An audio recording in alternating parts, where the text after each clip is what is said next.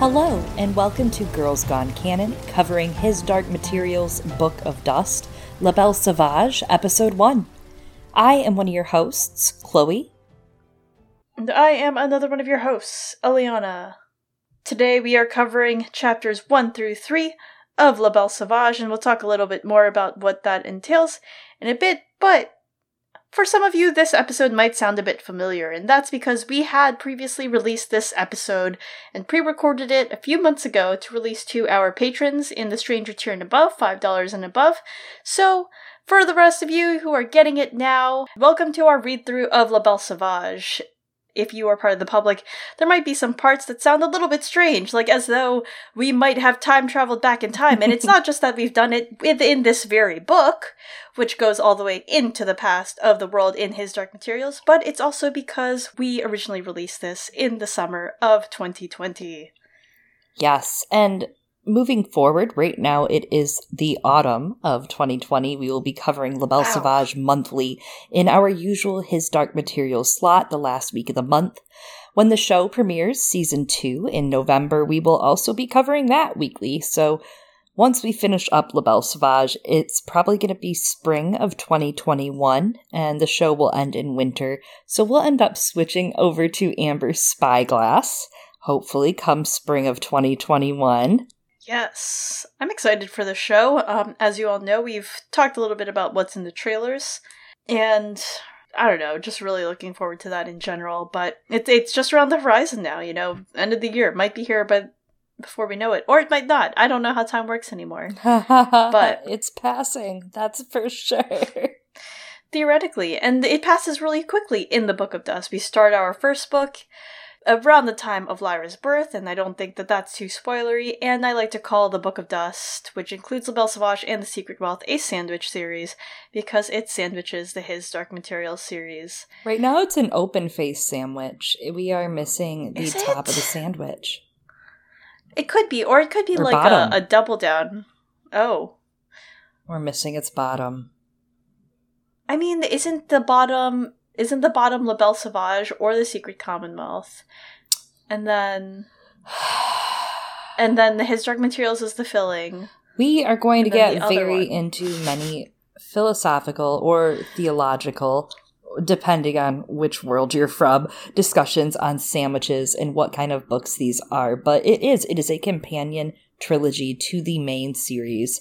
Uh, so you have His Dark Materials, you have Northern Lights, Subtle Knife, Amber Spyglass, and then you have the Books of Dust, which include La Belle Sauvage, The Secret Commonwealth, and a third untitled book so far. I don't think that's been released to anyone uh, that we are waiting for very patiently, very patiently. So we'll see.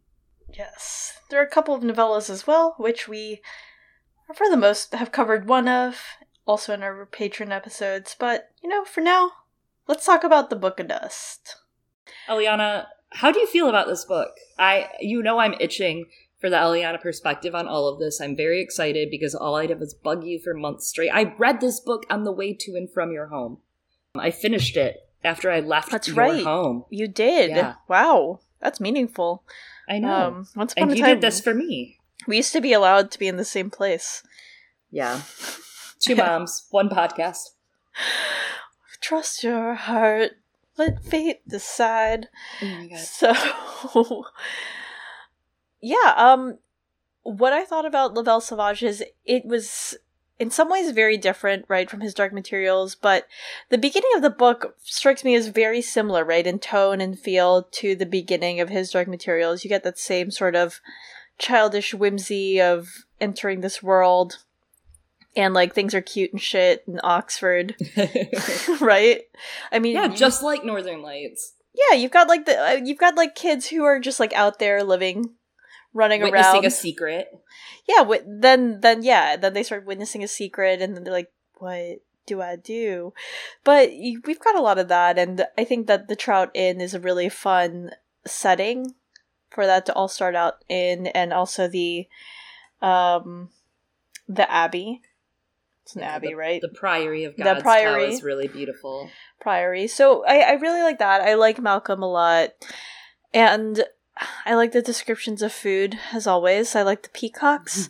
Something that I think I was thrown off about though is how we then go into like the flood part, which I, I understand like how we transition into that, but then it kind of just becomes that, and I feel like we don't quite get a full resolution at the end. It just ends with like, doesn't like Malcolm faint or something? And I'm like, and then it's like cut to black. So that I think is something that kind of threw me off a little, but mm-hmm. otherwise, mm-hmm. I don't know. I have to think more about like it as a whole, and I also haven't like reread this, right? So this is you're going to find a lot more yeah through this yeah well and i don't i've only read it the one time and then i've gone back and read bits and pieces so i reread these few chapters and i did skip ahead uppsala and on just a couple rereads of those lightly kind of skimmed but i don't want to spoil that i like rediscovering this new stuff and I thought it was really different when I read it because maybe it's because the Amber Spyglass is an emotional freaking roller coaster. Like I got yeah. barreled into by a freight train. Holy shit. I'm sorry. I am a grown ass woman and if you do not sob like horrendously at the goodbye. And we don't we don't get to talk about this yet. So this is kind of like fun. We're time traveling with you all. We're experiencing some emotions before they happen in official girls gone canon canon.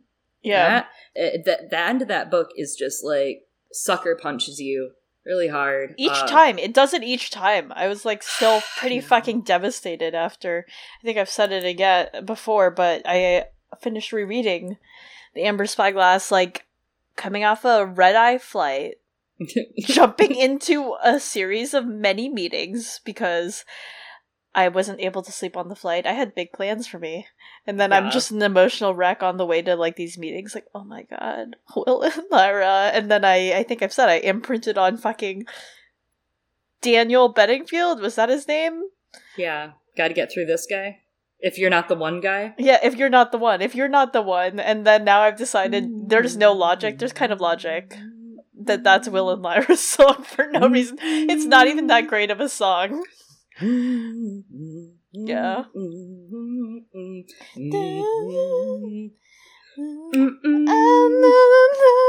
yeah, so yeah. that's pretty sad. Uh, I'm the, the story, many reasons. the song. no, the, that, that, that it was that song of all the songs. Yeah, a lot of things to be said about. No, this fucked me up, and it's all your fault, honestly. Mm-hmm. So I'm gonna. I was so mad at you. I was like, "Why didn't you tell me?" And you're like, "I did kind of try to tell you, and I don't know what you expected. Like, you have already read the other two books. You, it's just like when at the end of Subtle Knife, there's a certain character that dies that you might know about.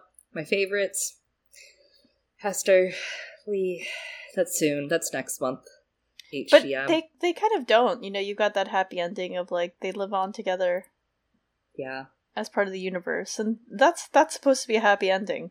This one, but it, this was different. It, it didn't springy, plucky.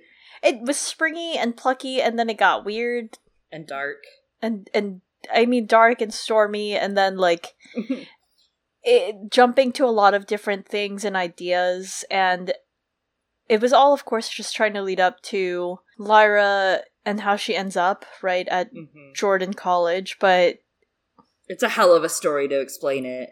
It's so good. like some parts are weird and dark, but otherwise it is such a story. Yeah, it is it is such a story and it focuses so much on Malcolm and then he just faints at the end and I'm like, "Oh, okay." and then that's it. And and then my understanding is that the secret commonwealth doesn't express I and I guess we don't need it, right? I don't know because we're just like whatever. Mm-hmm. We know what happens to Lyra from there on out. Well, but at yeah, the same but time, there's also Lyra's Oxford. Uh, Malcolm plays a part in that, right? But like, we don't pick up on you know, does someone give Malcolm some tea when he wakes up? there's no, there's none of that resolution of how he yeah. feels. He's just like, okay, I got her there. And my understanding is the Secret Commonwealth is like a time skip to like what 20 mm-hmm. years into the future, basically for yeah. him. So it's just like well, clearly Malcolm is fine, and we knew that Malcolm was going to be fine. But I'm just like, damn, it is boy, kind of abrupt. Someone give that boy a blanket.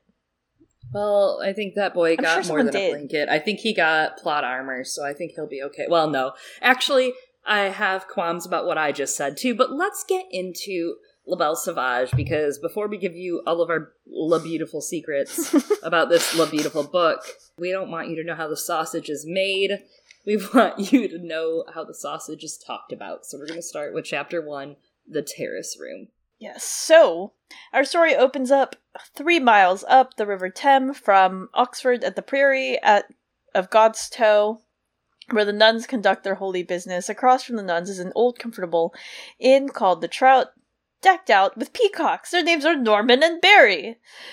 Along the river terrace. And we also have a landlord's son. It's Malcolm. He's age 11. He works as a pot boy.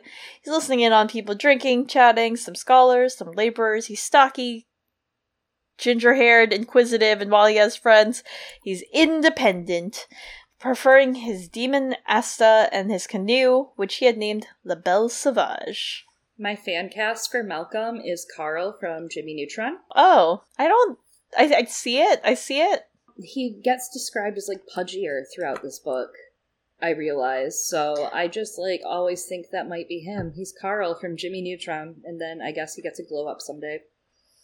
I mean, we don't know that. He could still look like that, right? I don't know if they described him as like super hot in the Secret Commonwealth. Fucking Philip Pullman might as hot, well have. Hot teacher.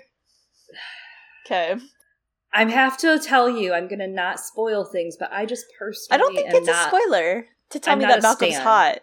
No, not hot. I, I mean, I think Pullman thinks he's hot, is what I'm saying. Interesting. I uh I just am maybe I'm a I'm a Malcolm Polstead Secret Commonwealth anti, but I like Malcolm in La Belle Sauvage. It's hard. It's a hard life. You know, it, what else is also hard? Some of uh, Malcolm's more clever friends at Wolvercote Elementary School had scrawled an S over the V in La Belle Sauvage quite a few times so that it spelled La Belle Sausage, which is also a very good name, uh, which Malcolm then painted out three times before pushing that kid into the water angrily, which then forces a truce between them. I love that. And so Twitagaze, I want to say, has posted photos of it on Twitter before. I posted some the other day just because I was looking them up and they just were so beautiful. But the Trout is a real inn, if you did not know. All of these places are mostly real places being spoken about. And Malcolm's school is staged in kind of in Wolvercote area, a village out of Oxford on the northern edge of the Wolvercote Common, which is itself it's north of Port Meadow and it adjoins the River Thames. And the trout is actually featured in a couple other pop culture pieces. The Brideshead Revisited by Evelyn Waugh, Colin Dexter's Inspector Morse, 1997's movie The Saint that starred Val Kilmer. And this is it's, it's alternate reality, right? As most of the his Dark Materials books goes.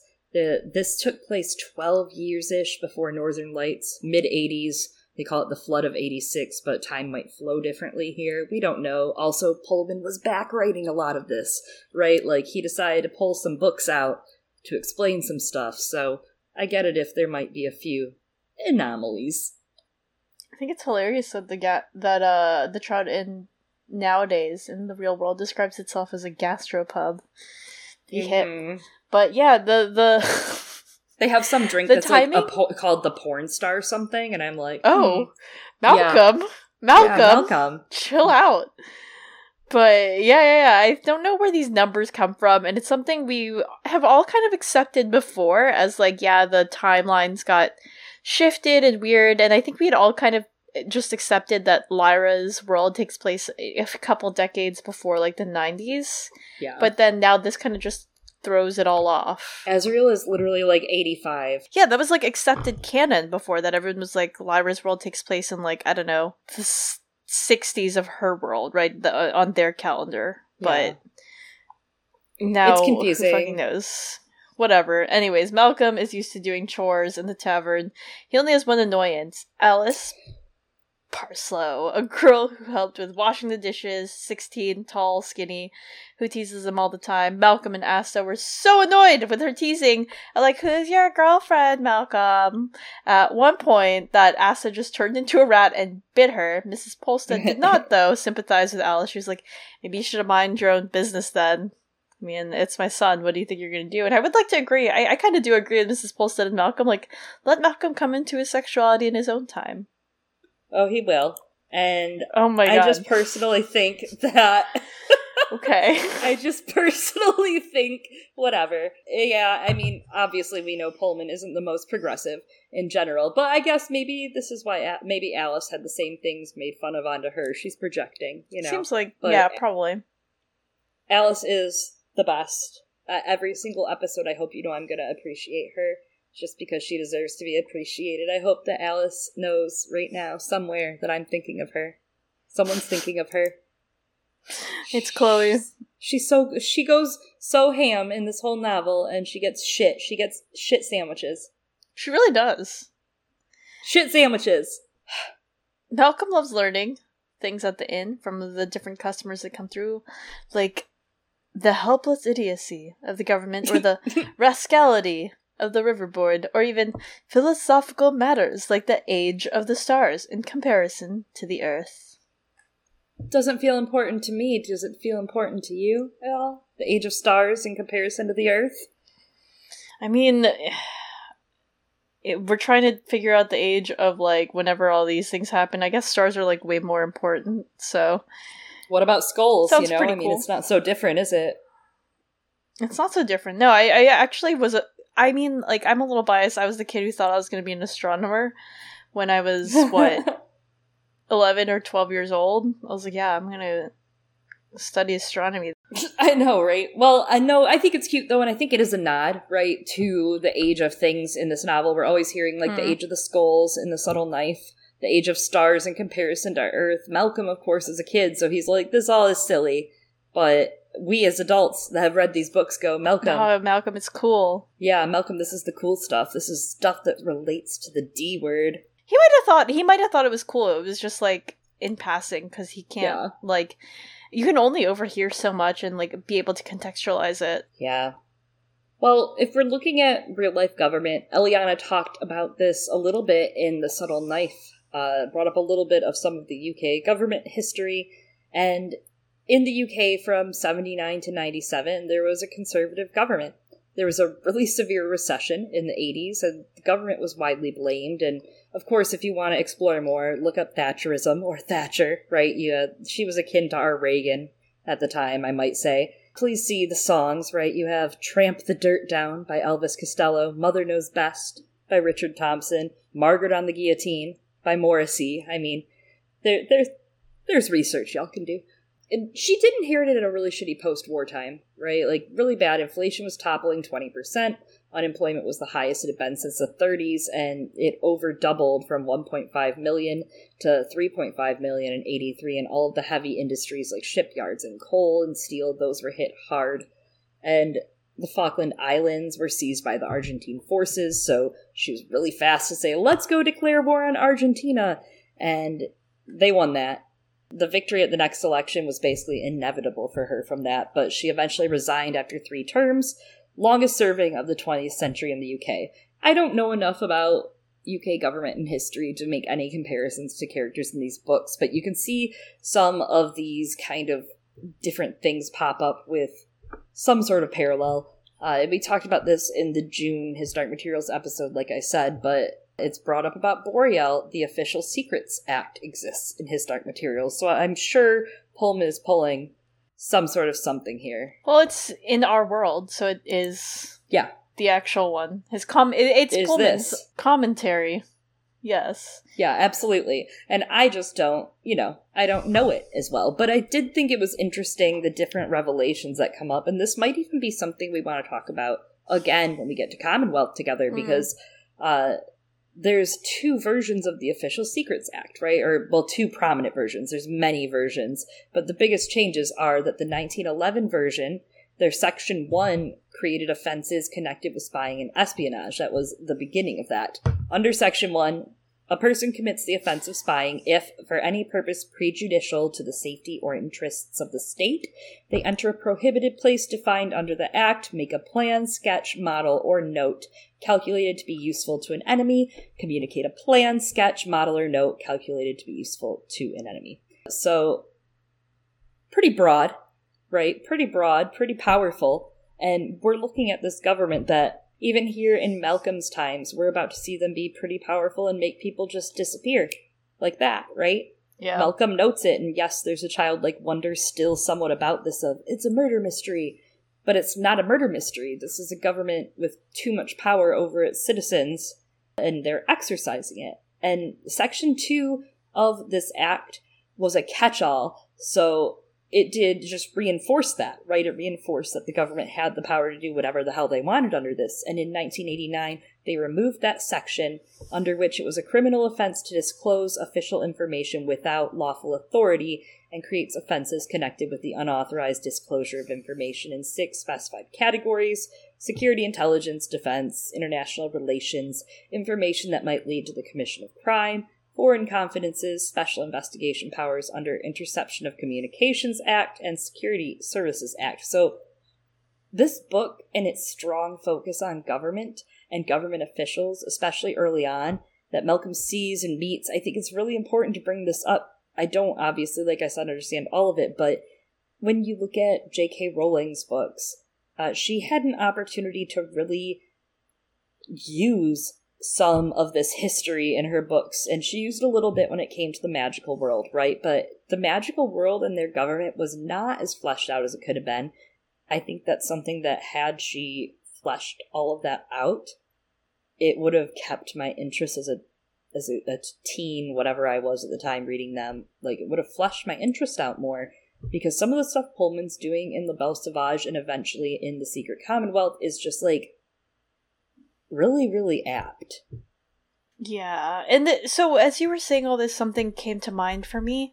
Of you know, we discussed how heavily the Western like Western films, right? Like by that we mean like wi- of the Wild West, cowboys shooting out, things like that, seems to have informed the structure of Once Upon a Time in the North, and of course Lee Scoresby's story, some of that idea of like adventuring in his Dark Materials. But the Book of Dust feels more like it's kind of drawing and riffing on the genre of spy movies, right? Mm-hmm. It's like James Bond, but a child in a way. And I think that it this backdrop of what's going on here with the government and all these secrets and espionage is a big part of that.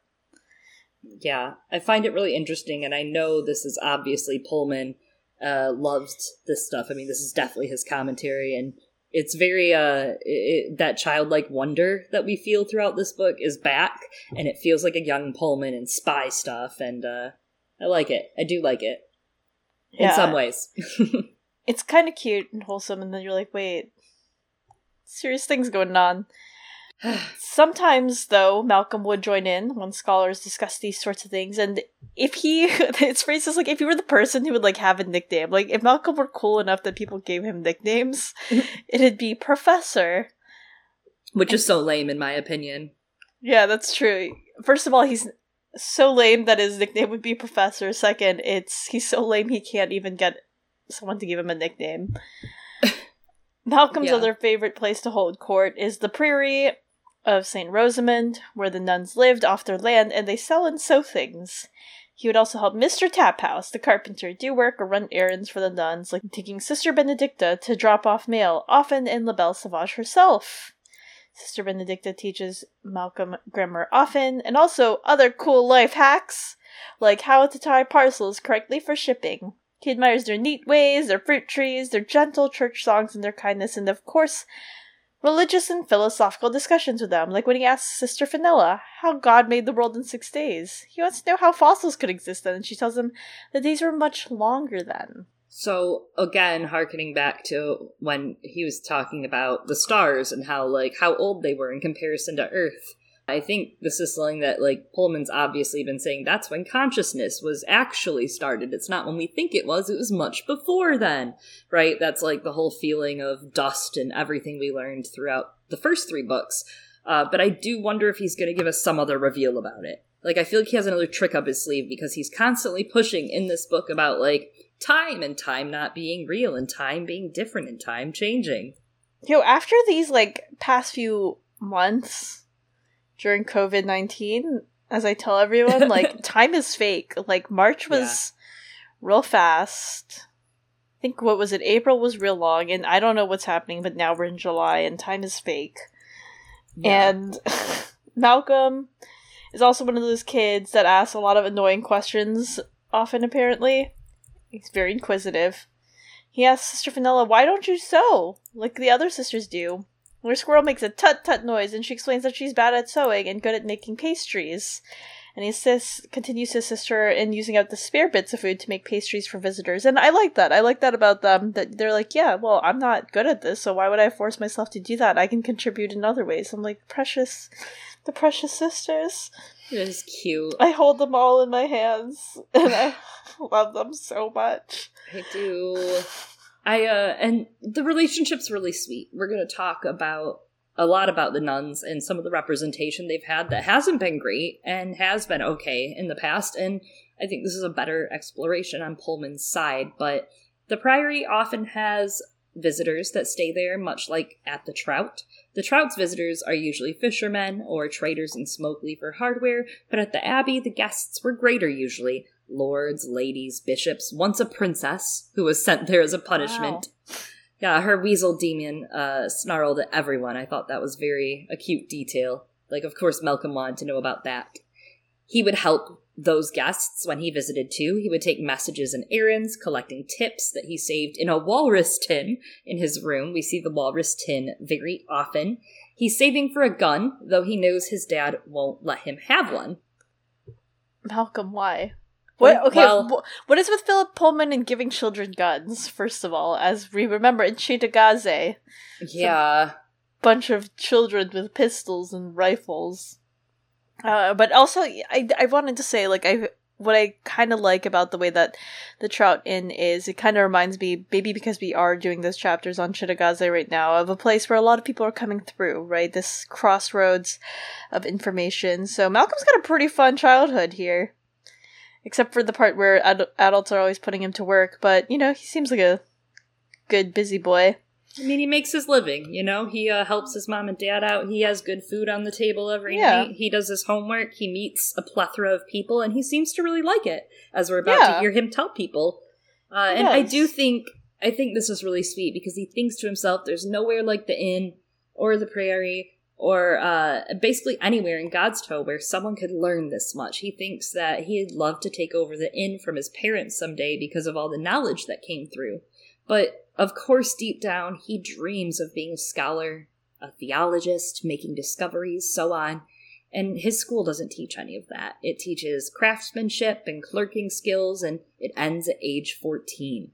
So I think that's an important framework here, right? Like, for Malcolm, his life ends at 14 his school life that's what he has to look forward to. So i think thinking that while we go through this novel is something interesting because as he says soon he's he thinks of himself as a bright boy with a canoe and he knows there is no such thing as a scholarship for him in sight. It's just not what happens for him and his family.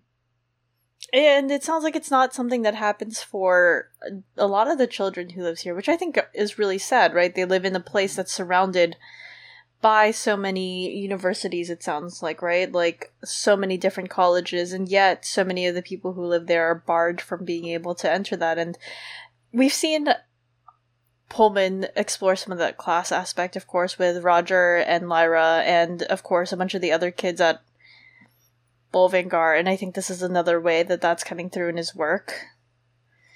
One winter evening three unusual men came to the inn, traveling by anbaric car. Damn, these people have fucking electric cars in the 80s. Wow. All right. They established that. Their they Sims s- eco footprint is probably way uh, better than neutral. Oh my god. They sat themselves it's in the terrace you, room.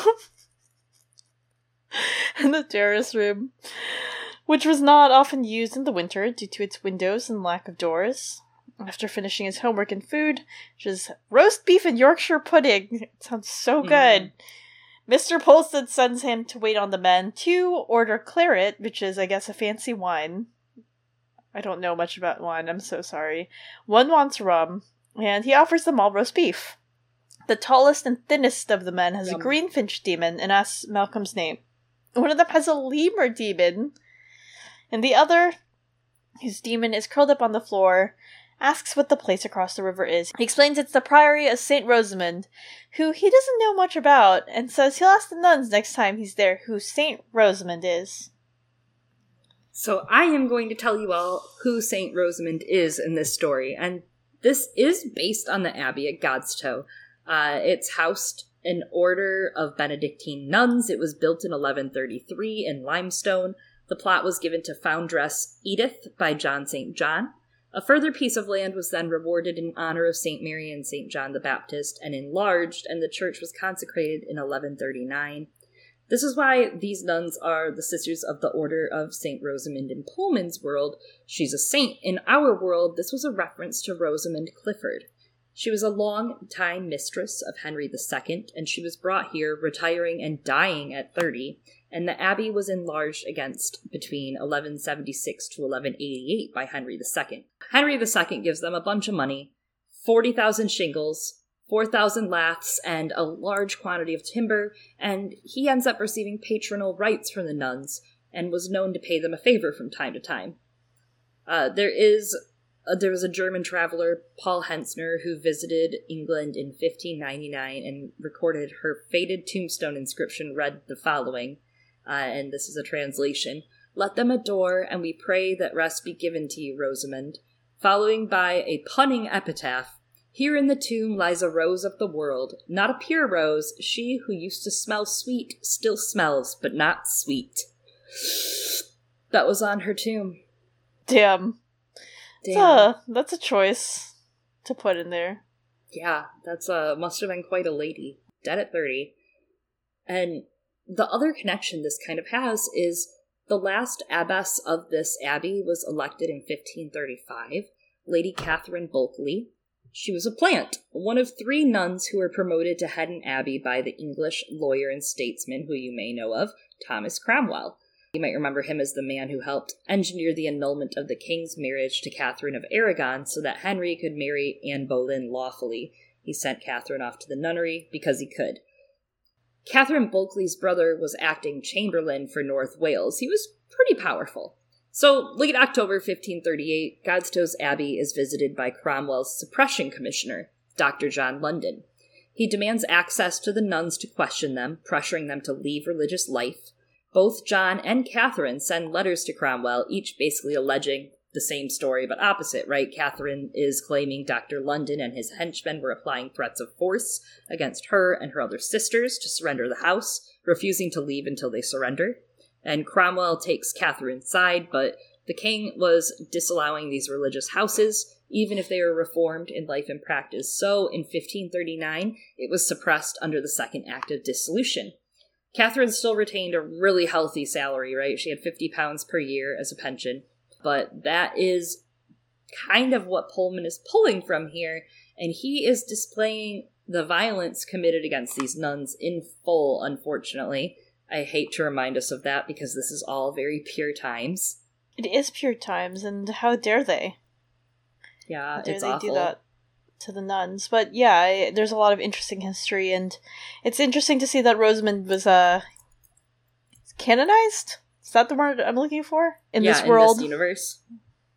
Yeah, kind of makes you wonder, like, if it all went down a little differently. Who knows? But Malcolm's a chatty Cathy. He uh, offers to strike a fire for these three men, while they ask him if they're expecting many people at the inn this evening. As Malcolm leaves them to bring roast beef, Asta tells him the men were testing them, looking for the truth about the nuns, because they already knew about them. Asta also says they look like politicians, and that she just has a feeling that they are. Um, I don't know where Asta got that idea from, but she's right. Anyways, Mr. Polstead helps serve the food to the gentleman with Malcolm and then beckons him back to the bar, asking him what those men said to him. The men apparently have asked Mr. Polstead if they can speak to Malcolm Moore, saying he's bright, and Mr. Polstead tells him uh, who at least two of them are Lord Nugent, the old Lord Chancellor of England. Yeah, and I guess a reminder for US listeners, aka me, I'm bitches, that the Lord yeah. Chancellor is the highest officer of the crown. So, like, a president here, not here, there, is the highest ranking official at a university. The chancellor is like the senior academic officer. It's very strange. It's a very strange political thing. I don't get it. Yeah, and I guess nominally outranks they nominally outrank the prime minister, but um, yeah, Asta says, I told you so. Malcolm heads over to see if they would like a naphtha lamp, and they question him more, asking where he attends school and what he wants to do when he grows up. He says, I'll probably be an innkeep like his father, and Ted Nugent says he likely would meet many interesting people, asking what sort of people he sees here. Malcolm tells them of the gyptian boats, the horse fair that leaves the canal full, scholars, watermen, you name it, and the scholarly looking man with the greenfinch asks again about the nuns and what they do. How do they earn a living? Do they make perfumes? Anything like that? No comment now. Interesting. Those of you listening, interesting. I just have thoughts. Uh, for those that read The Secret Commonwealth, I think that could be a connection. I don't know. I don't know. Nuns do not get paid the same way other people do for working. Uh, they turn earnings over to their congregation. They trust to provide a stipend to them that will cover their minimum living expenses, and their pay thus depends on their community, not on how much or where they work. In the branches of the Benedictine tradition, Benedictines, Cistercians, Camaldolese, Trappists, among others, nuns take vows of stability to remain a member of a single monastic community obedience to an abbess or prioress, and conversion of life, which includes poverty and celibacy. In other traditions, such as the Poor Clares, the Franciscan order, and the Dominican nuns, they take the threefold vows of poverty, chastity, and obedience. These are known as the evangelical counsels, as opposed to the monastic vows proper. Most orders of nuns not listed here follow one of these two kind of patterns, with some orders taking an additional vow related to the specific work or character of their order. For example, to undertake a certain style of devotion, praying for a specific intention or purpose. Malcolm's a narc and tells them basically everything that the nuns do, like selling produce and sewing. And I'm just saying, maybe he should be a little more careful about what he's bl- blurting out. That's all. About what they do? Yeah, I mean, what if he right. implicates them accidentally? It's not his business. Mm, that's true. That's true. I, I I understand. I on one hand though, maybe Malcolm thinks he's being a great salesman. Right. That's you know, true. he's like, please buy the nuns things, and I, I'm sold on this. I'm like, I want to buy their veggies. Yeah, I would go to that farmer's market yeah, for sure. Definitely. He tells them the nuns have highborn visitors. Again, narc. Uh, bishops, priests, they come for a rest, according to Sister Benedicta. Mostly convalescing clergymen and nuns now visit, but people used to stay at monasteries and priories often. Uh, the last man to finish his roast beef asks if anyone was staying there now visiting, and Malcolm's like, I don't think so. Usually people like the garden and the weather's bad right now. And then Oh, sounds so good. He offers them a baked apple and custard pudding with apples from the nun's orchard, and they say yes. Lord Nugent goes on with his 21 questions, and he says, So, do you know if they've ever looked after an infant over at the nun's place? And Malcolm's like, No. And then Asta and Malcolm see a red flag from this as they go to put the order in the kitchen, and his mom's like, So, what are they saying? And he tells her. And he goes back. He brings a naphtha lamp with him and takes the coffee order. He comes back and he asks his mom if she knew the nuns to look after babies ever. And she says, Well, what did you tell them? He says no, and she says that is the right answer. And she sends him back. Asta notices Mrs. Polstead's daemon, a gruff badger, pricked his ears up at the question about the baby. They decide they have to ask the nuns tomorrow, and that is chapter one. Yes, a lot of good, wholesome things, a lot of good, wholesome world building of this world that I guess many people are very familiar with because it's based on real life things, but whatever, you know, it's new to me. Across the pond. and that brings us then to things that start getting a little less wholesome with Chapter 2 The Acorn. Get more information about Lord Nugent. He was a chancellor in a much more liberal government before than the present one. Religious organizations found their powers now, and this government enhanced, and officials who supported the secular line were out of favor now, working undercover. And that is who Thomas Nugent was. A retired lawyer of no interest, Thomas Nugent now directed an undercover Secret Service esque organization. Can't be that secret or undercover if we all know it here. And Malcolm knows it, frustrating the work of the religious authorities while remaining anonymous. I love this line. It's just like so action. Uh, this took ingenuity, courage, luck, and so far they had remained undetected. Under an innocent, misleading name, Nugent's organization carried out all kinds of missions dangerous, complicated, tedious, and sometimes downright illegal, but it had never before had to deal with keeping a six month old baby out of the hands of those who wanted to kill her. I would watch this movie about The Rock. Me too. If The Rock started this, I would it watch this. sounds like it sounds like uh, one of those movies, right? Like La Belle Rock. there, what is there? There, I I think this movie exists. Malcolm finishes his chores on Saturday and he crosses the bridge to see Sister Fenella dealing with potatoes. Malcolm thinks he knows a better way to cut potatoes, but now isn't the time to fight Sister Fenella. He has pick your battles, Malcolm. He helps prepare Brussels sprouts with the sharpest knife in the drawer.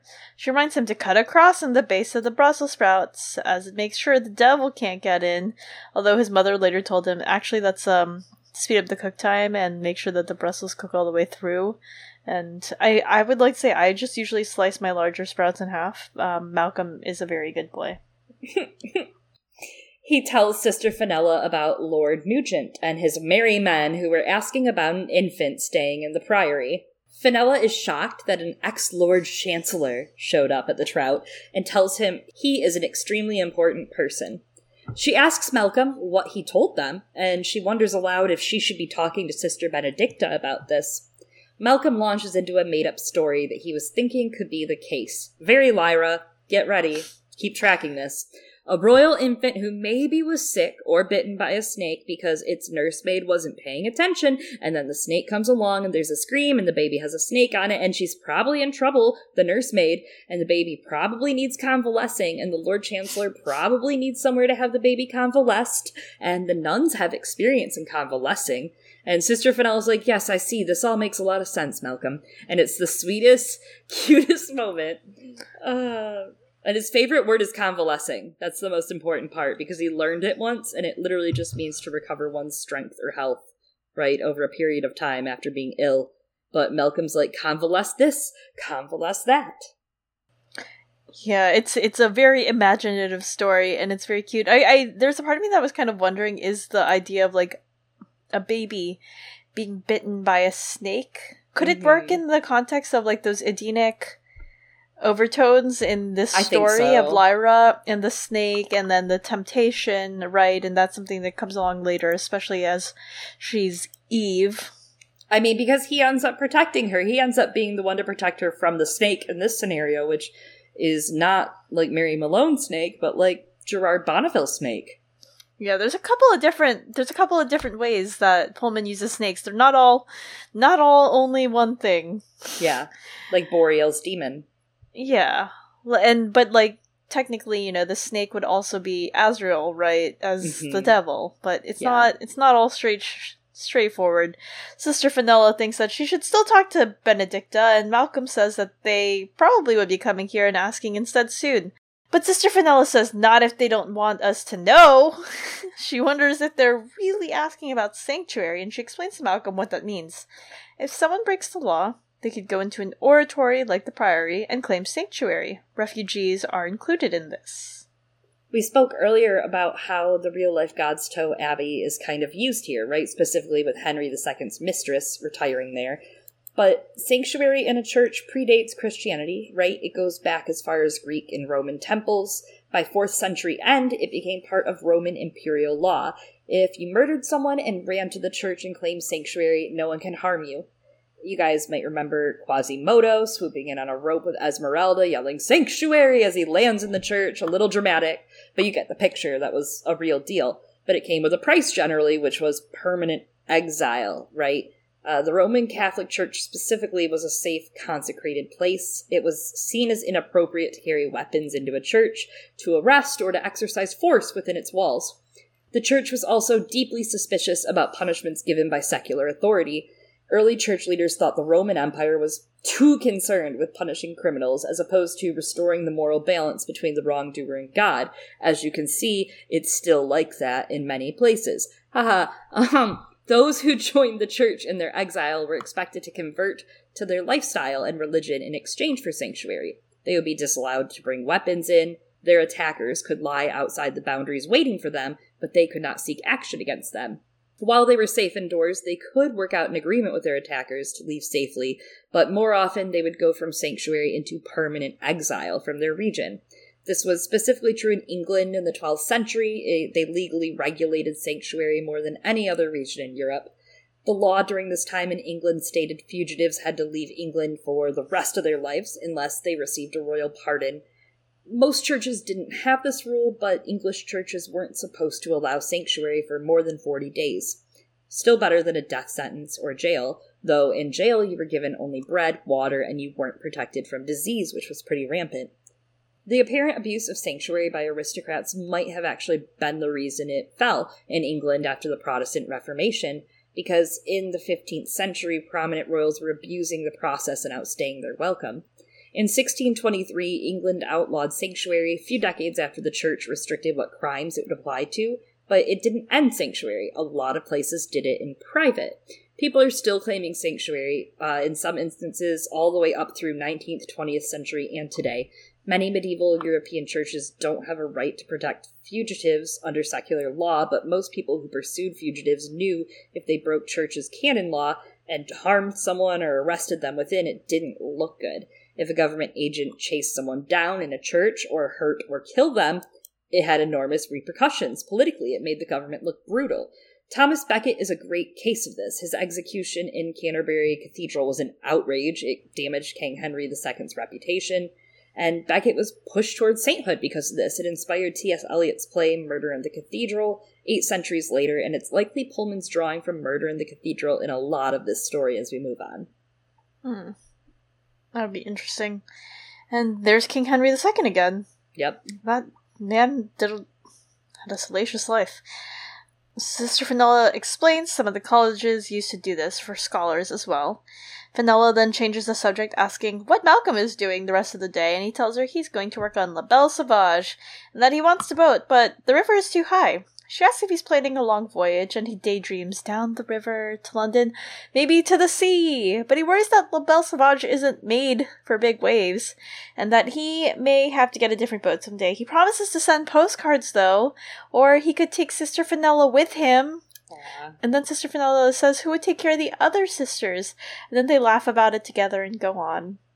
It's, it's really sweet. And I know we spoke about it, but I love the way that we're seeing the nuns here. It's very light in the beginning, and it's a story he's allowing them to have. Uh, on the other sites of nuns in his Dark Materials, they haven't always gotten to be expansive. Mary Malone was our best view at life for her as a nun as far as nuns go, but she left the convent, and the why is details at the end of the original HDM trilogy. She chose free will. Uh, she tells the story to the children and how we kept on talking, and there was a birthday cake, and he took a bit of marzipan, and he just gently put it in my mouth. I remember trying to smile and blushing and feeling so foolish, and I fell in love with him just for that, for the gentle way he touched my lips with the marzipan. And then, of course, what she says later I knew what I should think. It was whatever the church taught me to think, and when I did science, I had to think about other things altogether. I never had to think about them for myself at all. So about religion and about the magisterium. But in the Sex. magisterium, oh my god, Eliana, lewd. That's what was actually going on here. Sex. But so in the magisterium camp, we also see nuns, right? They've been hired and co opted to do work the stenographers were taking down every word where nuns of the Order of St. Philomel sworn to silence, but at Fra Pavel's words there came a smothered gasp from one of them, and there was a flurry of hands as they crossed themselves. Fra Pavel twitched and went on. Uh, it is nice to see nuns with their humors and their own free will ish here, although it's very much made apparent they don't really have free will as far as being under the magisterium's wing, and they feel pretty subject to their destiny, right? Like when the magisterium's brought up, they just say, oh, well, we just can't really ask about it, and we just have to pray that it's all for the good of man. Yeah, and I, I mean, I do love how the sisters are portrayed in this book, and we'll talk about them more, of course, as the story goes on and we get more glimpses of them. But I do, the very least, appreciate that they're portrayed as good. And we even see them later on standing up to the CCD, which we'll talk about in a second, which, I mean, I think it does bring into question these issues of, like, what side they're on, etc. And in general, though, we see the sisters as this really caring force, and it deepens our understanding of Mary Malone, I think, and the decision that she made within that context because although the sisters are good, we see that they do accept some of the answers or don't think too deeply about them, right? They they leave it up to God and say this must be that plan. And Mary Malone had these questions and rather than ex- let the answer be in faith, and leave it at that. She needed to know those answers and she wanted to pursue those. And I think that's something that's demonstrated here. But I mean, the nuns are portrayed as good. And of course, Mary Malone is also good, right? We don't seem to see that she was particularly oppressed when she was a nun, it sounds like, other than the general rules that go with being within an order like this. Yeah. The normal oppression. Yeah, but I mean, it, it's something that she chose to go into and then chose to leave, at least. Yeah. It's not something that she was forced into at this day and age, right? I mean, obviously, some people were forced to go into a, becoming nuns or priests or whatever, but. Right. Like these stenographers seem to not really have much of a choice but to be stenographers for the magisterium. Yeah. So uh, Mary had that. Later in the afternoon, Malcolm works on his boat. The peacocks check in on him while he does so, and I treasure these peacock scenes. The boat is solid, though the green painted LBS was peeling. He thinks about doing odd jobs to pay for some red paint so that he could repaint the name and then pulls the boat down the lawn, paddling upstream and slipping into the Duke's Cut. He tells the lockkeep, Mr. Parsons, that he's going fishing, but he decides to paddle to Jericho to look at the paint in the chandlery. He goes past gardens and fields until he arrives at this place that is now largely half gentrified, full of brick houses, but also abandoned burials and churches. There's an Italianate style beside the church. Yeah, and this style of architecture, it's so funny because we just were speaking about how there's a lot of subtle knife in this, right? Like there seems mm. to be a couple feelings that are similar, and the architecture is very distinct. It's 19th century phase in the history of classical architecture. There are certain neighborhoods like over the Rhine in Cincinnati, Brooklyn Heights in New York City, the 600 block of East Capitol Street, Northeast in DC. All of these kind of reflect this style. These buildings cropped up in the early 1840s and reached a high point after the 50s before dying out in the 1880s. The style was derived from medieval Italian villas and farmhouses. You might recall small, round cupolas like George Washington's Mount Vernon had, but in this Italianate style, these cupolas are square, not round, and if they're big enough a person can comfortably stand in and look out its windows, as many of them were, they become a belvedere.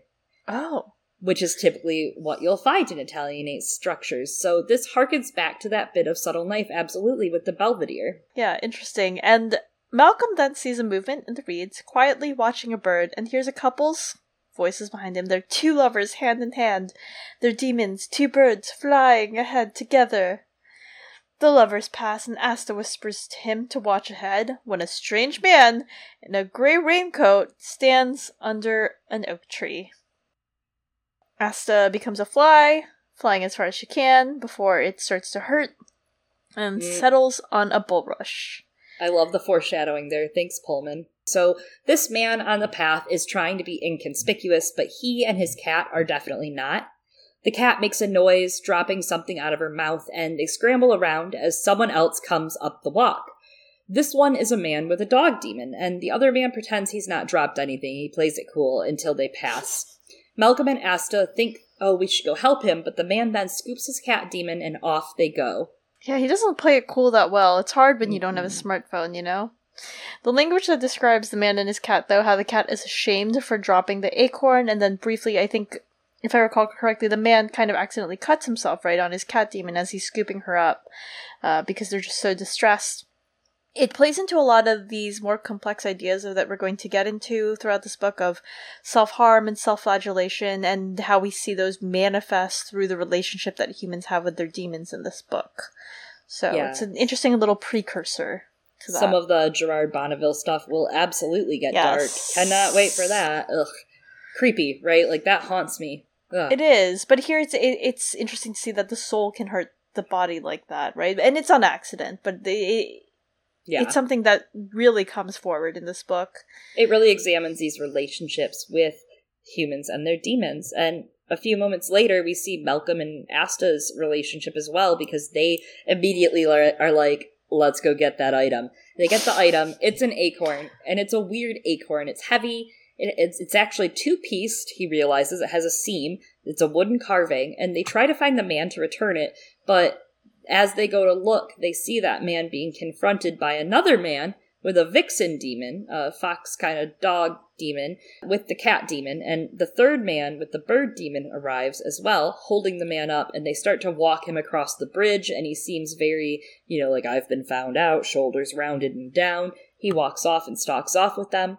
Malcolm then pockets the acorn, per Asta's advice, and tells her they seem to be arresting the man.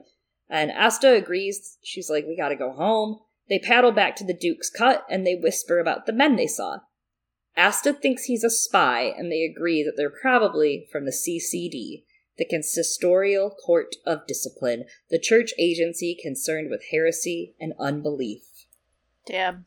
Malcolm remembers about a man who asked too many questions of the CCD and then disappeared after, a journalist, and I do think this is noteworthy considering A, this is something that Pullman is clearly concerned about, uh, in terms of free speech, but also concerned that people actually seem to read the newspapers in this world. Straight up are recognizing faces from them constantly, so obviously journalists are held in as a trustworthy source and good esteem in this world. Yeah, they didn't have Snapchat or Instagram. Yeah, or I else mean... that man would have looked a lot more inconspicuous. so they agree that this is best not to bring up to the sisters because while the sisters stand for good, the CCD is technically on the same team as them, and the sisters give their humble support pretty quietly to the CCD. When Malcolm once asked Sister Benedicta about them, she said the Holy Church knows the will of God and they must trust Him, love one another, and not ask too many questions. May already talked about this little with Mary Malone and the sisters, but I do appreciate that we start to see in this book that there can be multiple sides to all of this. Like, after all, we learned there are multiple branches vying for different power within the church. Some not, like the Priory is probably not really vying for power. But Malcolm starts off, it seems, with this idea that they're all on the same side because of their shared belief in religion. But we start to see that the sisters might every now and then fear or be questioning of the CCD and even stands up to some other authorities later. And I think that really deepens and we start to see a lot more complexity between what it means to to hold on to certain beliefs even if things seem like at first blush they're all within that same faith. It's dark once they're home, and they hurry inside to examine the acorn. It takes a bit, but they twist it the tighter way, the way that usually you'd think it would tighten. So I don't know if they have like lefty, loosey, righty, tighty in this world, and then they just reverse it right? Or is it the opposite for their world because it's a different world and now it's like lefty type whatever. The point is, inside is a piece of paper. It's thin, like the paper for Bible pages, and with dark ink, it's written on it that says, we would like you to turn your attention next to another matter.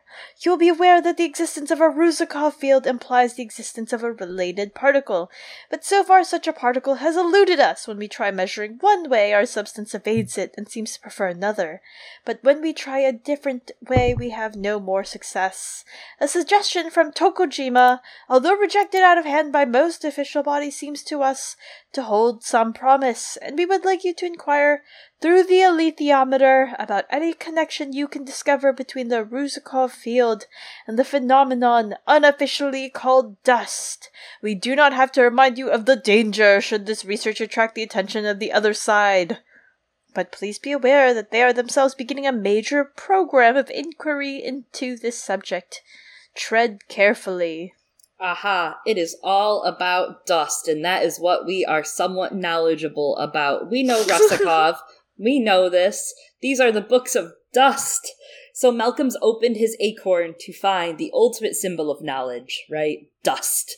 Of course, we have this in Northern Lights. Rusakov is mentioned 12 times throughout the main series. Asriel explaining to Lyra in Northern Lights is probably the best explanation that goes with this, so we will revisit it. Anyway, it's what the church has taught for thousands of years, and when Rusakov discovered dust, at last there was a physical proof something happened when innocence changed into experience. Incidentally, that Bible gave us the name dust as well. At first, they were called Rusakov particles, but soon someone pointed out a curious verse towards the end of the third chapter of Genesis, where God's cursing Adam for eating the fruit. He opened the Bible again and pointed it out to Lyra. She read, In the sweat of thy face shalt thou eat bread till thou return unto the ground, for out of it wast thou taken, for dust thou art, and unto dust shalt thou return. So we're starting to get finally in the second chapter more of that tie to the main series through all of this, through this and they said the thing, alethiometer, of course, and we get hints of that program of inquiry into the subject, which of course we end up seeing what comes of that in the main series. But you know, you talk, called out how it is called the Books of Dust, and it, it feels very biblical, right? Like it feels like the book of Leviticus, that's the first one that came to mind. Um, mm-hmm. Or, I don't know, the Gospel of Mark or whatever, but it, here it's like the book of, and it kind of makes me think of, and we can interrogate this more later, this idea of Malcolm as a sort of apostle and part of Lyra's story or something mm. like that. Yeah, absolutely. Especially when we get to the end of this episode here at the very end. I think we'll read a passage that definitely makes it feel like that. Solidifies that apostle status. Yes. So Asta and Malcolm decide that this sounds like experimental theologians and that the other side must mean the CCD. They're interrupted by Malcolm's mom calling for them, and he folds the paper and acorn all back together, puts it in his sock drawer, and heads downstairs for chores. It's super busy, Saturday night. The mood is nervous and quiet, and soon Malcolm learns why from his father. There are two CCD men at the fire. Malcolm asks, How do you know, Dad? And he says they're tie colors, but also how everyone is acting around them. He tries to remain calm, but a jolt of Asta's fear goes through him. The two men are the men from the bridge earlier, and one of them beckons him over. The man bore a navy and ochre striped tie, and his vixen daemon lays at his feet. He says he's going to ask Malcolm a question, and that he needs Malcolm to answer it honestly. Malcolm thinks he can smell his cologne. So, first, I think this is kind of interesting compared to the previous encounter that Malcolm had, where he was not ordered to tell the truth, but rather tested on it. Here, this man's trying to order Malcolm to tell the truth. Who knows if it's going to be fucking true or not, right? And he asks if he recognizes a man in the photogram, and Malcolm does. It's a man who was in here with the Chancellor, the dark eyed man with the mustache, not the bird daemon. So, this must be the lemur guy, right? Mm hmm. Zubumafu. Uh, Malcolm answers honestly, and the CCD man asks who he was with and if he recognized them at all.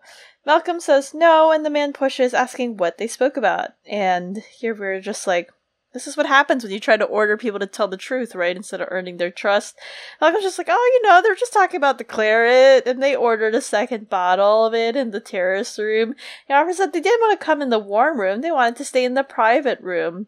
He answers that he hasn't seen them since, and the man asks for his name before letting him go. Yeah, the CCD man then raises his voice and he looks around and he kind of commands the room. And he says, You've heard what I've been asking young Malcolm here. There's a man we're eager to trace. I'm going to pin his picture up on the wall beside the bar in a minute so you can all have a look at it. If you know anything about this man, get in touch with me. My name and address are on the paper, too.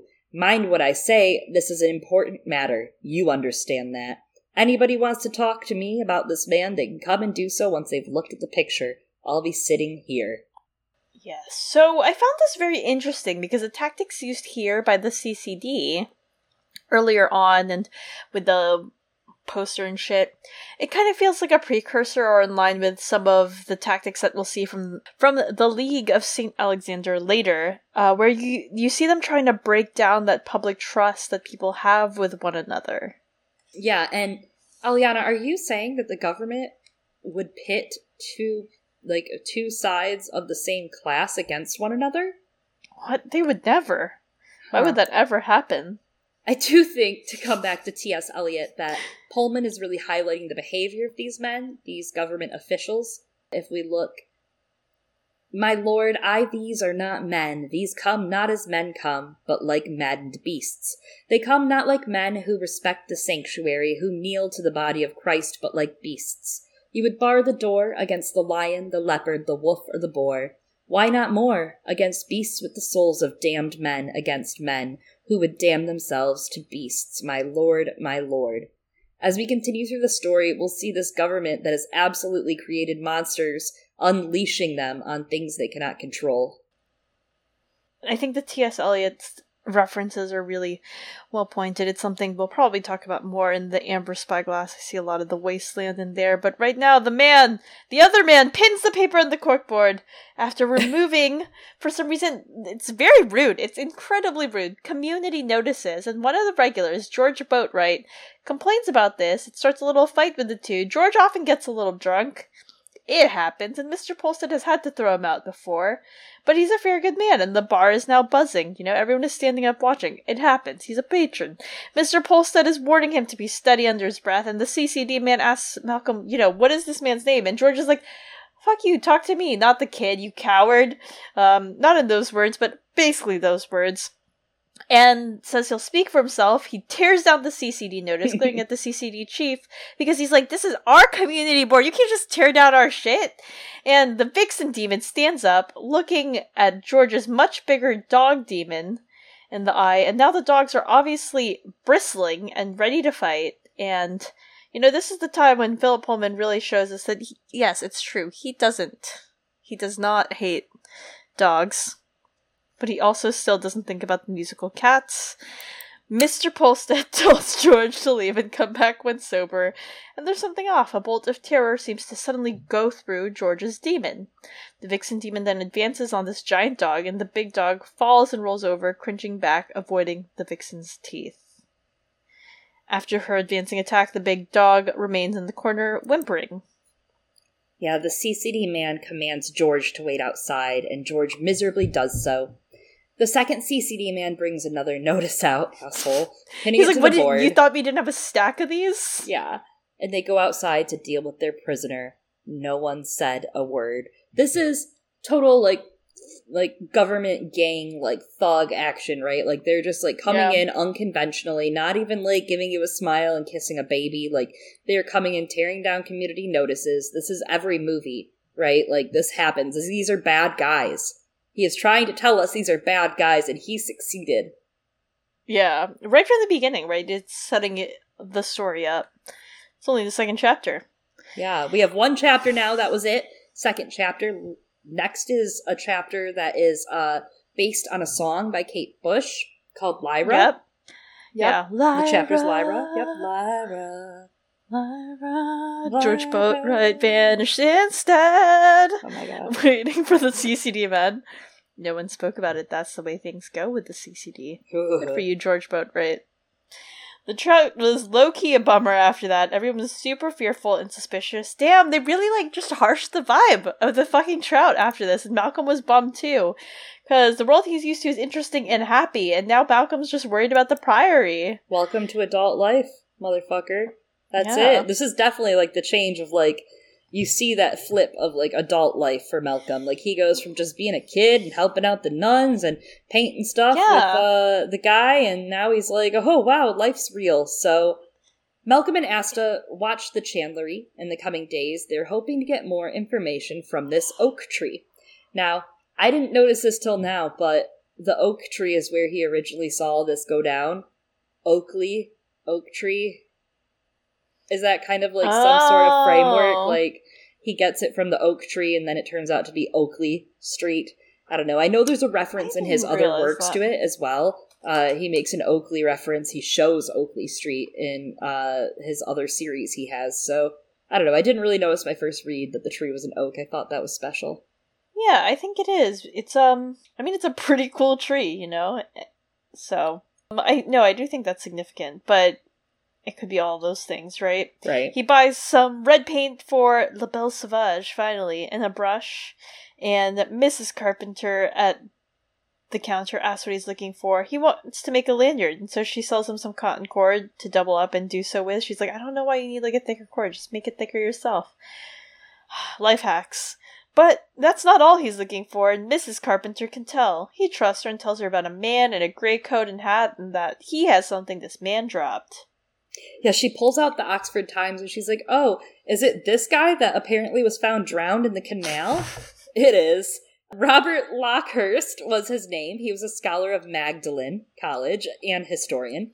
Malcolm's heart Man. is thumping. He realizes the body was found the day after he saw him being arrested. He they couldn't have killed him, could they? He thinks. No, Malcolm, no government could ever kill its people. That'd be illegal. they would never, never do such a thing. so, like many of the other things in these first few pages, you start to get a lot, like a much clearer view of what will one day become Lyra's Oxford compared to our own Oxford. Not that I actually know what our own Oxford um, is like, but Hopefully, one day I'd like to. Um, another example of this is Magdalen College, which actually does exist in our world, and is one of the colleges that is part of the University of Oxford. Obviously, it's named after Mary Magdalene. Um, it actually, though, is not pronounced the way that we think it is. It is, in fact, pronounced kind of like Maudlin. Maybe you all know this if you're some of our uh, listeners in the UK. You probably know this, but it's pronounced as Maudlin because during the time of its founding in like what is it 1458 Magdalene mm. would be pronounced as Madeline from the Old French Madeleine, Madeleine, Madeleine, uh, which turns out is where we actually get fun facts, mm-hmm. more fun facts. The adjective maudlin, which is derived from artistic depictions of Mary weeping at the crucifixion and burial of Christ, and it later that term evolved to mean overly emotional displays of emotion, especially associated with drunkenness or maybe like fools, etc. But also interestingly, speaking of sense, this term maudlin uh, in the 15th century, which would have been around this time, 1458, you know, because Chloe's always bringing up perfumes. And I don't know what she's talking about, but maybe this will be helpful for her. Uh, maudlin could actually be associated with two different aromatic plants, depending one being costmary, the other being sweet yarrow. So.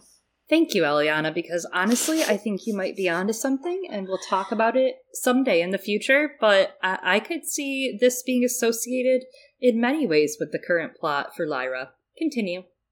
Yeah, so I was like, maybe this is helpful. I'm helping. You are um, helping. Um, fun rereading. Yes, thank you.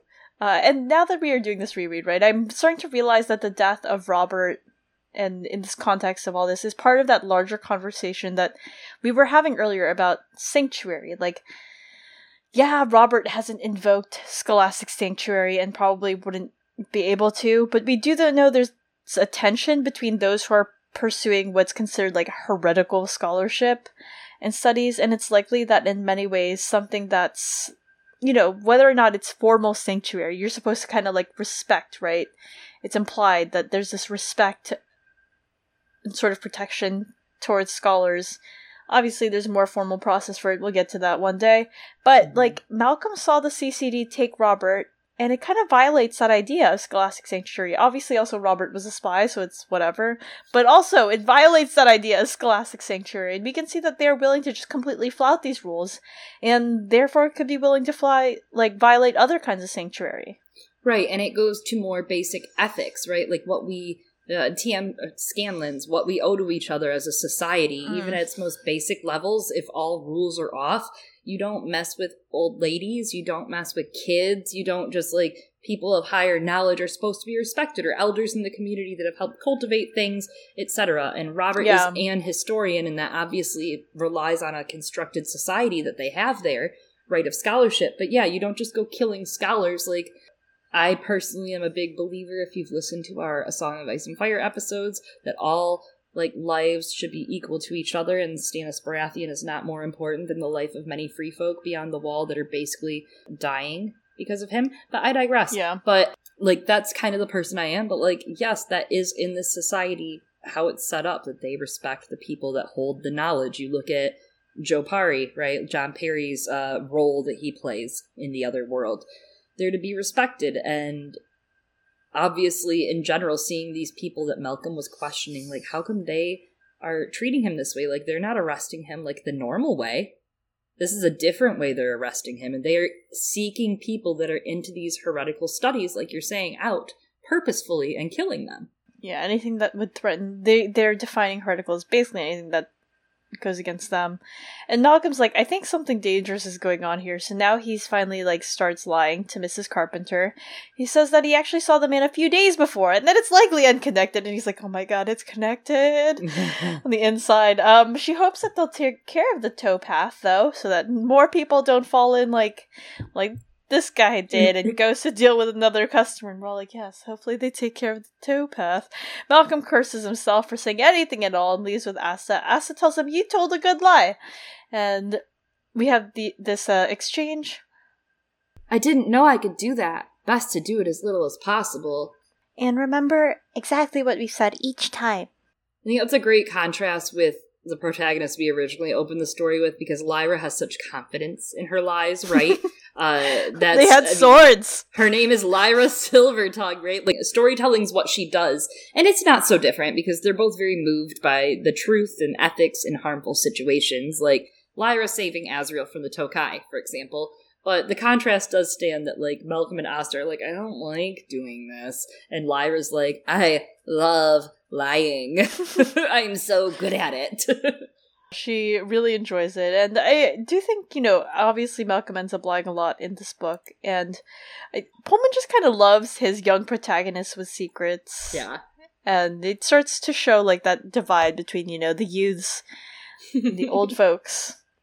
They debate whether the CCD killed this man and wonder what did they do to Mr. Boatwright? As well. And then they start to discuss the paper the acorn as well and what it meant. Malcolm rewrote it on a second piece of paper, but it didn't help him understand it any better. All he could understand was that someone was asking someone to ask a question that measured something, and also dust with a capital D. Special dust.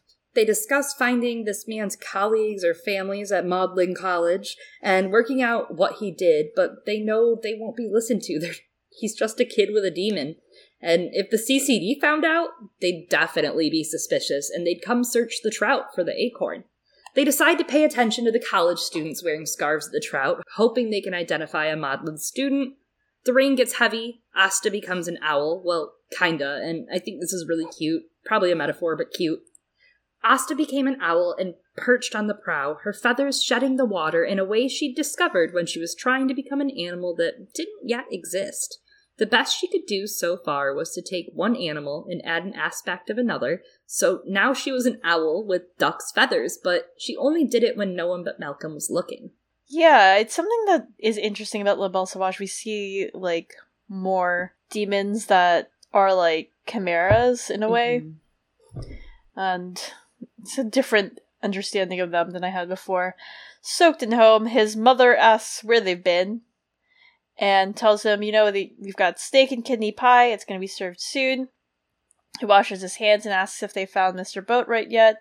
She says no, and that he missed a famous man earlier. Lord Asriel, the explorer, had come through. He's an Arctic explorer, she says. And guess what, Malcolm? The baby was there. That's right.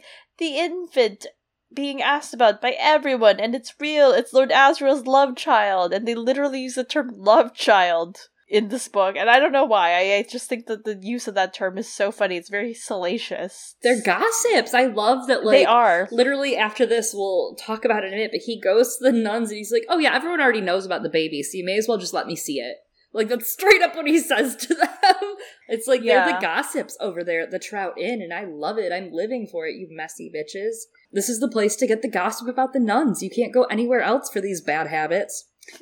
oh, habits. He asks where the baby came from, and she reminds him, his mother reminds him of the story in the papers a month back where Lord Asriel had killed a politician, Mr. Coulter. Malcolm begins to ask why he wasn't locked up, and his mom says it was a matter of honor.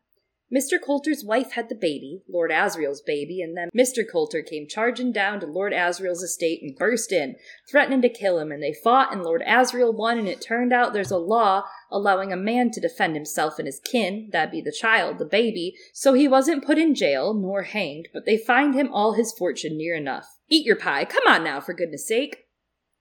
Malcolm asks how she knows that he's putting the infant with the nuns if he didn't tell her, and she says she doesn't but it's like 99% absolutely what's happening. Malcolm's parents are pretty smart. She says he can ask Sister Fenella when he next sees her and also to stop calling her an infant, alright? Because this loaf of bread is six months old. She's just like, call it a baby, you weirdo. And there's a couple of things that I do find interesting here in Malcolm constantly calling Lyra the infant or royal infant uh, earlier. And I wonder if it's at all related. Maybe, maybe not but you know speaking earlier of religion and the artistic depictions there's a term that comes for the what's usually the depiction of jesus as a child or the christ child.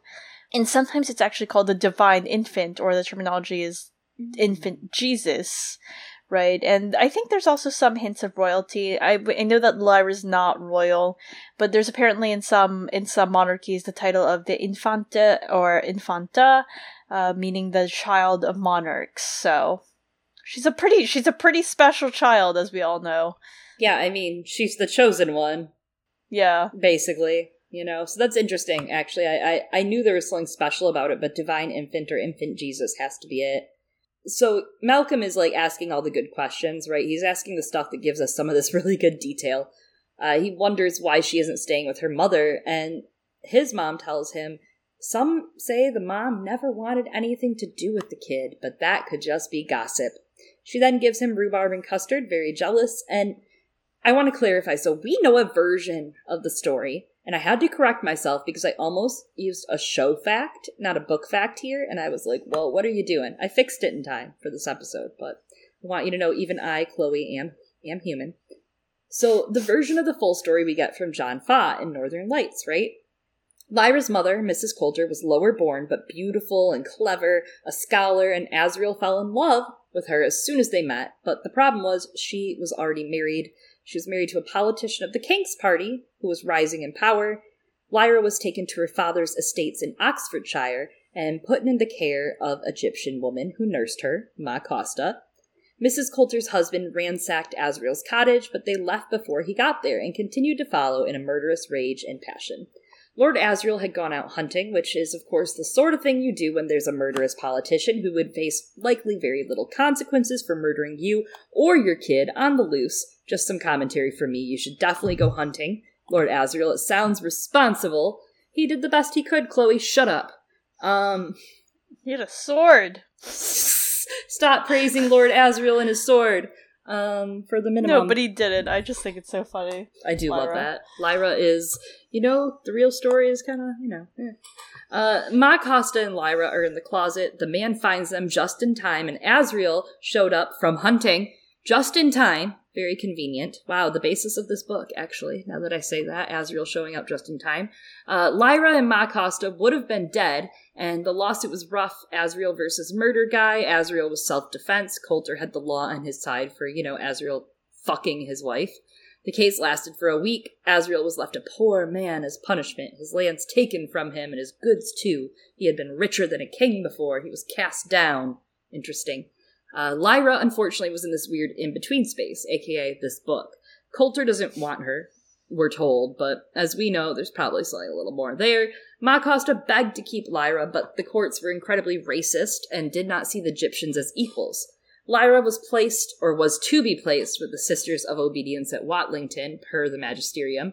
We'll cover that later on in chapter 20, but she was also literally there for three days. She was at the Godstow Nunnery for far longer, which I guess that speaks to how well they hid her. Good job, Sisters Benedictine, and also again, Pullman's back writing some of this. But then John Faa says, Lord Asriel wouldn't stand for that. He had a hatred of priors and monks and nuns, and being a high handed man, he rode in one day and carried you off. Not to look after himself, nor to give you to the gyptians, he took you to Jordan College and dared the law to undo it, which is bullshit. This is revisionist ass history. Listen up, bitches, because over the next several thousand days, we are going to tell you what actually happened as we go through this book. Where was yes. the Malcolm? Where was the Alice? Excuse yes. me? Literally, he just showed up. What is this revision as? He hated nuns and monks, so he tore in there to find you. Hmm. Not at all what happened, as we'll see in a few chapters. But for now, three days later, Malcolm hurries to learn about this famous child. poorly kept secret within this town when you really think about it. He washes his hands a bajillion times, and Sister Fenella is at first like, "No, Malcolm, you can't help me make dough. Your hands are super dirty. What's what's up with your fingernails?" And he argues it's just tar from working on his boat, and it won't come out. And then they finally decide for some reason they're like, "I guess tar is fine. Tar is clean." And she teaches him to knead the dough. He begins to press on the dough uh, and press them about Lord Asriel's baby. He tells her what he knows, and she confirms he's right, and that the Lord Chancellor was looking into it in the trout the other day. Her name was Lyra. Sister Fenella doesn't know why they didn't name her after a saint, though. well, I mean, now on the flip side, her dad wanted to kill God or wait, rage war against, you know, the system and God, rage against the machine. So I guess we understand that now, right? Like, of course, he didn't name her after a saint. But I don't think we ever discussed Lyra's etymology. More than a few back and forths back in his Dark Materials in Northern Lights and The Subtle Knife. I guess we should do that, right? Uh, focusing on the Greek lyra, composed of lyre, used to accompany lyric poetry, meaning singing to the lyre, and was supposed to be invented by Hermes from a tortoise shell. Hermes gave the first lyre to Apollo, who gave it to Orpheus, son of the Thracian king, to the muse Calliope, who let him charm even inanimate objects in turn. Orpheus's mother, Calliope, taught him to write verses, which is kind of a great culture to lyra comparison if you want to think on it, I guess. And of course, if you've lately listened to our dusty discussion in the His Dark Materials Subtle Knife episodes, and also in our Secret Commonwealth episode, you'll remember a possible connection between Will and Lyra with Orpheus and Eurydice, I won't detail that today. Go take a look back if you need. No spoilers. But Lyra is also the name of a small constellation that looks like a lyre. In 2nd century AD, Greeks and Romans took this as Orpheus's lyre, and Arabs regarded it as an eagle carrying a lyre, and it became known as King Arthur's harp or King David's harp and held celestial meaning. Yeah, and I think the lyre is a big part of Lyra's name, of course, and part of it is there is a slight play on words, right, between lyre and Lyra is quite the liar. But we also know that Pullman is heavily inspired by quite a few poets, including Dante, and we have this line from Convivio by Dante, poet of, as you all know, the Divine Comedy, which heavily inspires his Dark Materials. Says thus Ovid says that with his lyre Orpheus tames wild beasts and made trees and rocks move toward him, as you were saying, Chloe, which is to say that the wise man with his instru- with the instrument of his voice makes cruel hearts grow tender and humble, and moves to his will those who do not devote their lives to knowledge and art. And I think we see Lyra do that quite a bit, right? Making cruel hearts grow tender throughout a lot of the story, especially with that beautiful moment between her and the harpies. I just love that she hugs the harpy with its crusty face.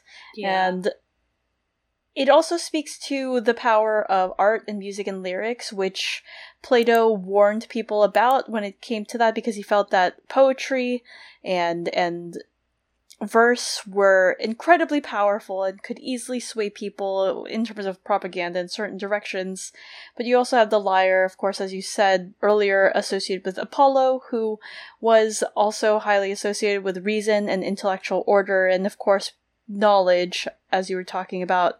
And then again, the lyre and lyrics and poetry, a lot of those strong connotations and connections, especially when you think of the roots of his dark materials being from Paradise Lost, Milton's poem, and speaking a lot to those really epic connections that Pullman's trying to to invoke. Yes, yeah, so you could really rename the series to like a song of babies Whoa. and dust. I'm just kidding. Uh, wrong podcast. I'm sorry. uh. uh, yeah, some pretty epic proportions, and uh, I just feel like Lyra is being brought up as a legend here and treated like a legend in real life, right? Like this is living legend. This is the chosen one, the child that's supposed to change everything. And here is this 11 year old boy that doesn't really have hopes beyond his immediate end of his education in three years. And uh, working for an inn that finds out about Rusakov particles and takes us on to have a professional career, right? That's yeah, that's big. It's big. academic career, yeah.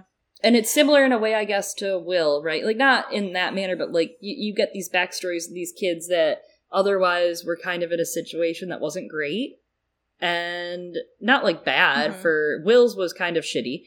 Malcolm's was he was happy, but it was obviously upended. And I think that's a great end to look at that both of these become something so much bigger.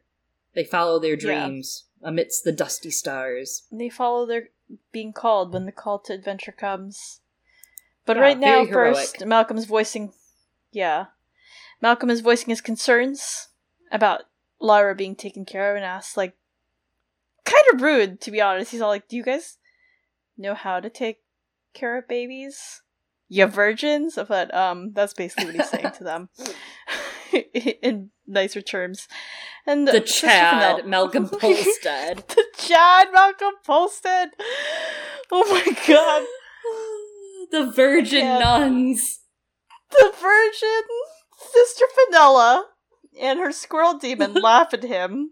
Understandably so. I mean, they might not all be virgins, you know. Yeah, no, Right. absolutely. Mary Malone, she sure ain't. Well, some of them, like, sometimes they. I've heard, like, sometimes people become nuns after they're like, wow. Yeah, no, sucks. absolutely. And Asta and Malcolm joined in laughing too. She says he'd be surprised what she knows. Whoa! Now the Chad sister Fenella tells Malcolm to keep it quiet, though, as no one is to know, but he says everyone basically already knows that the trout. Malcolm turns the conversation to the CCD, asking if they came to the Priory at all. Fenella says, Lord preserve us, no! he tells her about Mr. Boatwright in the trout, and she is worried after this. She asks what the CCD. He asks her what the CCD does, and she says they do God's work. It's too hard for them to understand, and Sister Benedicta would have dealt with them and kept it to herself, as she's a brave woman. She says that enough dough kneading, anxious, uh, and takes him to see Lyra. And of course, we have to read this. It is a beautiful passage. I, I just love it so much. So, without further ado,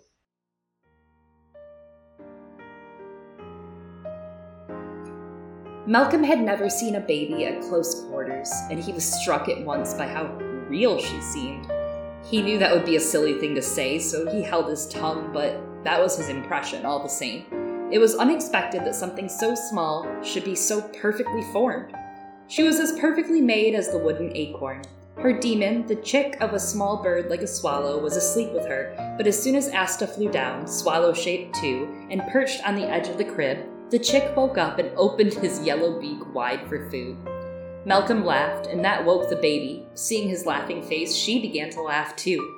Asta pretended to snap at a tiny insect and thrust it down the baby daemon's gaping mouth, which satisfied him, making Malcolm laugh harder, and the baby laughed so hard she got hiccups, and every time she hicced, the daemon jumped.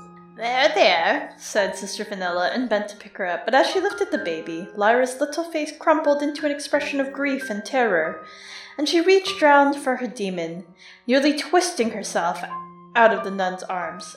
Asta was ahead of her. She took the little chick in her mouth and flew up to place him on the baby's chest, at which point he turned into a miniature tiger cub and hissed and bared his teeth at everyone. All the baby's dismay vanished at once, and she lay in Sister Fenella's arms looking around with a lordly complacency. Malcolm was enchanted. Everything about her was perfect and delighted him.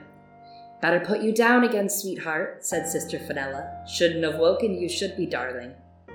She laid the baby in the crib, tucking her up and taking the greatest care not to brush her hand against her daemon.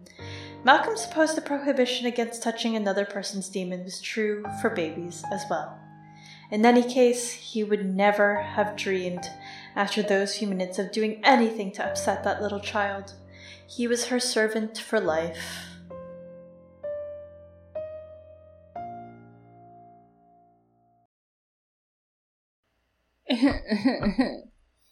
it's such a sweet end to the passage. It does make me think that we've only seen certain parts of Malcolm Polstead with Lyra, so, like, what does that mean for the future? I don't know. Interesting. Interesting. Yeah, for me, it, it conjures most strongly the language that's used to describe Roger Parslow uh, in his Dark Materials, where it says that Roger would have followed Lyra pretty much anywhere, and I'm just like, He did. yeah, he did. Um, So that to me says that Malcolm would have followed her anywhere, and he did. We don't know Yeah. the end. I mean, no spoilers, but he's alive, so we'll and see. apparently a Chad, as you He's are portraying him. I'm wondering if this line doesn't. I mean, the finality of it is what I am really kind of like dwelling on this time. I didn't dwell on this last time. Last time I read this, I just thought it was the cutest line in the world. We read this during Really? uh, the His Dark Materials show, and I just thought it was very cute. But this time, rereading it, I just feel like there's a lot of finality, and I feel like Pullman knows the story he's telling, so I just am curious if it's foreshadowing. I don't know. I think it's foreshadow. Well, obviously it's foreshadowing for like the lengths that Malcolm will go to within this book, but Mhm. also, you know, now I'm now that you say it, like, and I think of course of how devoted Roger was. That Yeah. there's that, and also like I don't know, I I feel weird still a little about the he was her servant for life, and like all these people feeling that way towards Lyra, especially those of lower classes. Though I guess you know now Malcolm's kind of equal, you know, in Mm, standing. I mean, kind don't of know, a professor, versus a scholar. Anyways, the more important person here, the more important person is another person who was her servant for life, and well, at least during this kind of literally. Alice, Alice, yeah, literally, Alice Parslow, Roger's cousin. I thought that was a big deal. They are literally cousins. So do with that what you so will. So sad. Yeah. Just I get sad Alice. with it. Yeah. Well, that was our first La Belle Sauvage episode. That was all three chapters. What do you think, Eliana? Um, I'm excited. There's a lot of things that I haven't like thought long on. I mean, when I read books, right, I don't always. Sometimes I'll linger on some things, but a lot of the time, you know, I'm just kind of enjoying the story, Yeah. and so it'll be interesting going through it again and seeing all these things on a slower read. Well, you all can expect another episode of La Belle Sauvage to hit your Patreon feed in August. We will come back in August with that episode, and hopefully, after August, we'll be able to make that our His Dark Materials episode monthly. So you'll wait a couple months and you'll be right on track with more La Belle Sauvage. I- I've been really excited about this. This is. Uh, I think my the stuff I'm the most excited about is, of course, River Tame later. That's, I mean, Yeah, that's amazing. I kept being like, how come Chloe doesn't want to know my thoughts about La Belle Sauvage? When are we going to talk about it? And now here we are, finally doing it. Doing it live. well, recorded. We're going to edit this. yeah. So, not live.